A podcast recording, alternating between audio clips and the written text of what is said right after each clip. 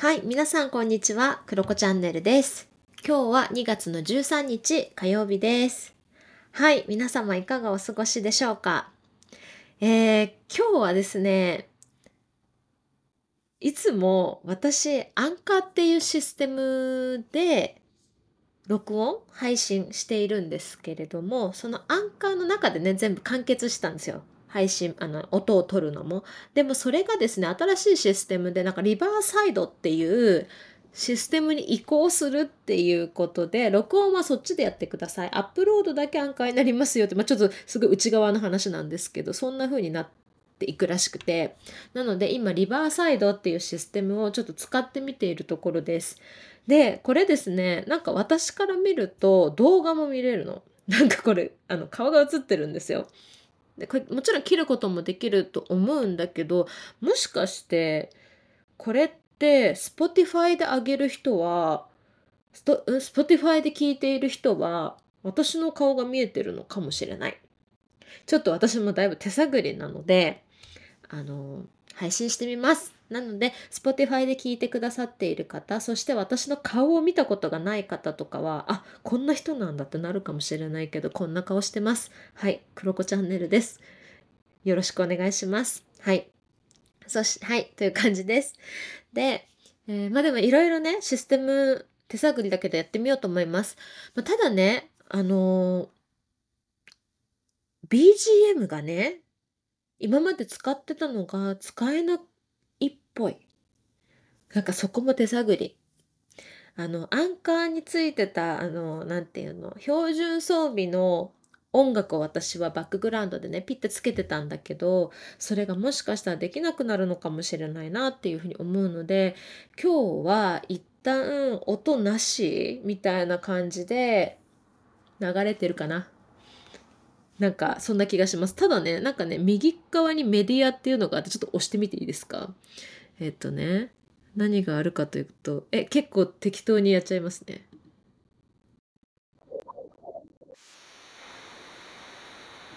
え、これわかる？今の聞こえてんのかな？え、ちょっとわかんないんだけど、あの、なんて言うんですか？あの、フルハウスとか、ああいうシットコム系のドラマで何流れてくるのは、はははっていう笑い声とかね。なんかそういうのとかが横についてて、それ押すと流れるんですよ。だから、わかんない。今の流れてんのかなそれすらわかんないんだけど、そんなね、システムになっているので、ちょっといろいろ遊びながら配信していきます。はい。いや、話は長くなったんですけど、今日は何の話をしようかなと、ずっと考えていたんですが、えー昨日私ね、ジャーナリング with 黒子を流し、あの、配信しまして、今までの人生で辞めた経験、何かありますか？っていう配信をしました。で、かいつまんで言うと、その辞めた経験、ね、自分で何か部活を辞めたとか、会社を辞めたとか、何か習い事を辞めたとか、人間関係辞めたとか、なんか今までの人生ですごくこう、大きな辞めるっていう出来事は、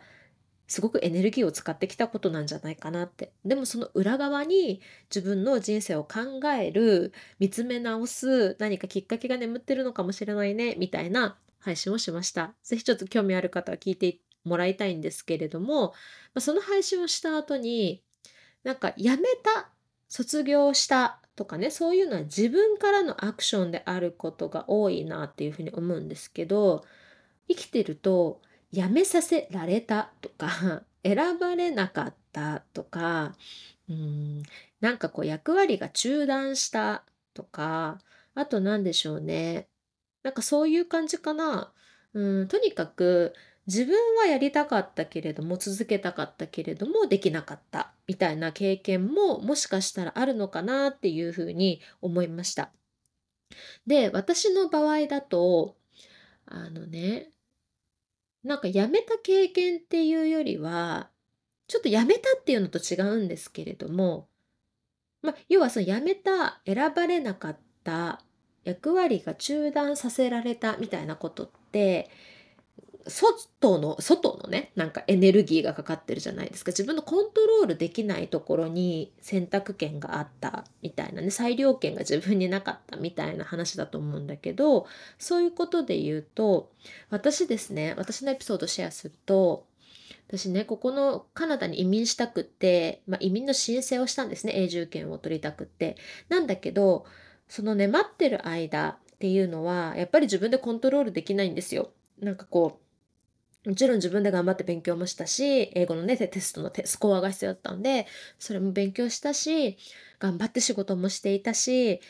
お金も貯めたしできることってね多分ねその時の私にとってはすごく精一杯やったと思うんですよ。なんだけどそれを待っている間って私にコントロールできないんです。でそれでダメって言われたら私はカナダに住むことはできないっていうねあのことだったと思うんですね。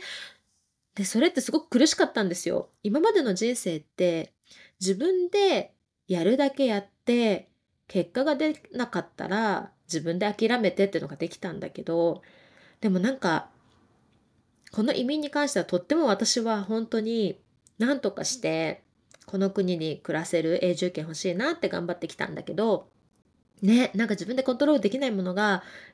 この世の中にはあるんだっていうことがねどんなに夢があって目標があっていても叶わないものっていうのがあるんだっていうことをすごく感じたですね。初めての経験でした。なんか自分の中で今までいろいろ折り合いをつけれるものばっかりだったけどはあってねなった瞬間だったんですよ。でもすごく人生において、まあ、結果として私今ねこう永住権取れてるっていうのが一個は大きいとは思うんだけどなんかすごく貴重な経験をさせていただいたなというふうに思ってるエピソードだったりします。でなんかねそういう時ってうーんなんだろうなそこから学んだことってた多分皆さんの中で今いろんなエピソードが思い浮かんでる方もいらっしゃるかと思うんだけどなんかさ例えばさなんか学芸会で主役やりたかったけどなんか全然選ばれないとか。うーん。なんかこのプロジェクトやっていたかったしこのチームでやっていたかったけれどもなんか職場のね関係で部署移動が決まってしまって自分の役割が中断させられて他の部署に移動になったとかすごく悔しかったなとかなんだろうね。選ばれなかった。例えばオーディションを受けて全然選ばれない。とかね。なんかそういうのってなんだろうな。すごく学びが深いなと思って。どうして自分は選ばれないんだろうとか。どうしてやりたいことはできないんだろうって思う瞬間？なんかこうやりたいことがあってどうしたらできるのかなっていう悩みもあるけどやりたいことがあってやれることはやっている。けれども叶えられないっていうねなんかジレンマ。なんかそういうのを感じたことがある人もいるんじゃないかなと思って今日はちょっとねこのエピソードをシェアしてみようかなというふうに思いました。皆さんはどうですか？で私ねただその時さすごく若い時ですよ。20代ですから。でまだコーチングっていうものも知らなくって本当にこの国で生きていくことに必死。めちゃめちゃ必死な時期で、とにかく頑張っていたっていう時期なんです。もう歯を食いしばってたっていうのが一番しっくりくるような時期にいたんですけれども、じゃあね、今こう、その時の自分を客観視して、すっごく綺麗にまとめると、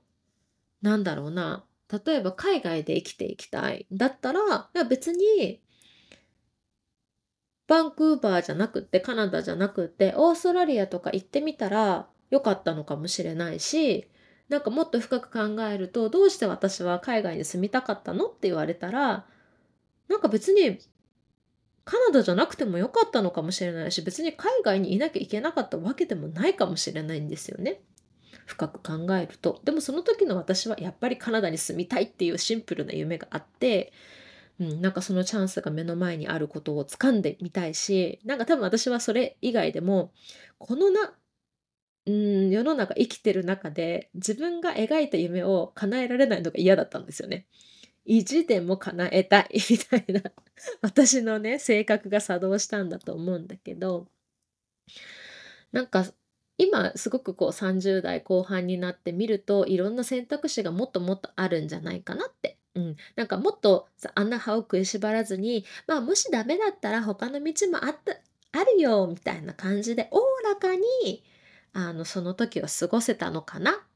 とは思うんだけれどもじゃあその時の自分に帰ってうーんなんだろうななんかじゃあもうあの選択をしないかって言われると、私はね、またあの選択をするんだろうなって思うんですよ。すっごく悔しい思いをして、したし、めちゃめちゃきつかったし、なんか時間的にも体力的にもエネルギー的にもめちゃめちゃきつかったし、うーん、もうあんな経験したくないなって本当に思うんですけど、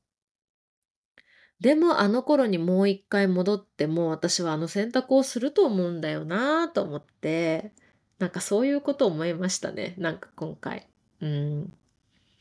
ちょっとこうやめさせられた経験っていうワードですけど。皆さんのその過去を振り返った時辞めさせられた経験役割が中断した経験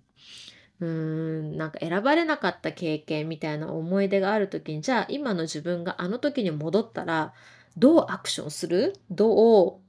それを捉える？考える？みたいなのを考えてみると、もしかしたら自分の成長に気づくかもしれない。あ、もっと今の自分だったらこういうふうに対応できてたかもなって思うかもしれないし、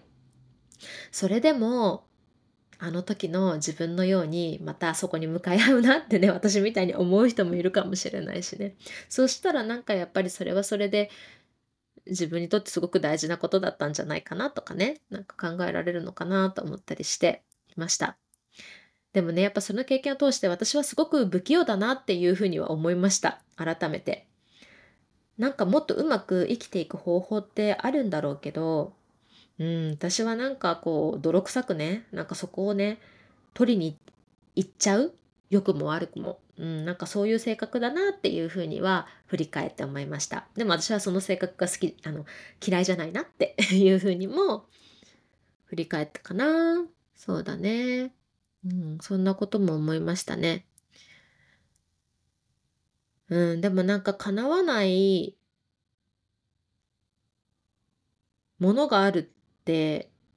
自分で認めたくなかったんだろうなとかね 今でもそれがすごく自分の原動力になっている気がしますね。なんかこう自分であのね決めたことを絶対やり通さなきゃとかは全然思わないんだけど自分で本当にやりたいことは全部やりたい。みたいなね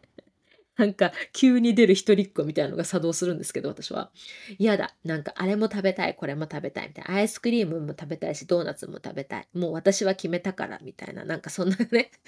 決めたものに対してというかなんかね本当に欲しいものに対しては叶えられる自分でいたいんでしょうね。ずっとね。なんかそんなことを思いましたがでもその経験からやっぱり叶わないものも世の中にはあるっていうことも知れたのでよかったですね。うん。だから今度もしそういう状況が来たら、もう少しうまく自分をセルフマネジメントして自分に優しくそういったチャレンジとかに臨める自分になってるんじゃないかなって思いました。はい、そんな感じです。ちょっとうまく伝わっているかわからないけれども、なんかあの皆さんのもね、そういうエピソードあったら、ちょっとなんか散歩とかしながら、なんかね、ちょっとぼーっと考えてみるのも面白いかもしれないですね。こういう機会だし。はい、そんなことを考えました。ということで、今日はそう、リバーサイドっていうもので録音しております。はい、なんかね、あの、音のね、調子とかどうなんだろうね。なんかすっごいわかんない。どんな感じなのか。だけどちょっと、配信してみる。はい。なんか皆さん、あの、こうだったよ、だったよとかあったらちょっと教えてください。はい、そんな感じです。で、え、ちょっと音をごめんなさい、テスト代わりに何個か鳴らさせてくださいね。これはリバーサイド FM っていうなんかすっごいさ、あのラジオっぽいなんか多分今から音が流れると思います。あれ？流れない？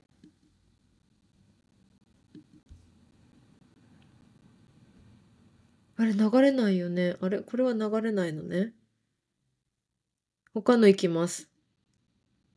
あ、これも流れないんだ。何なんだろうな。ごめんなさい。なんかすいません。遊んでしまいました。はい、ということで、またちょっと、はい、あの、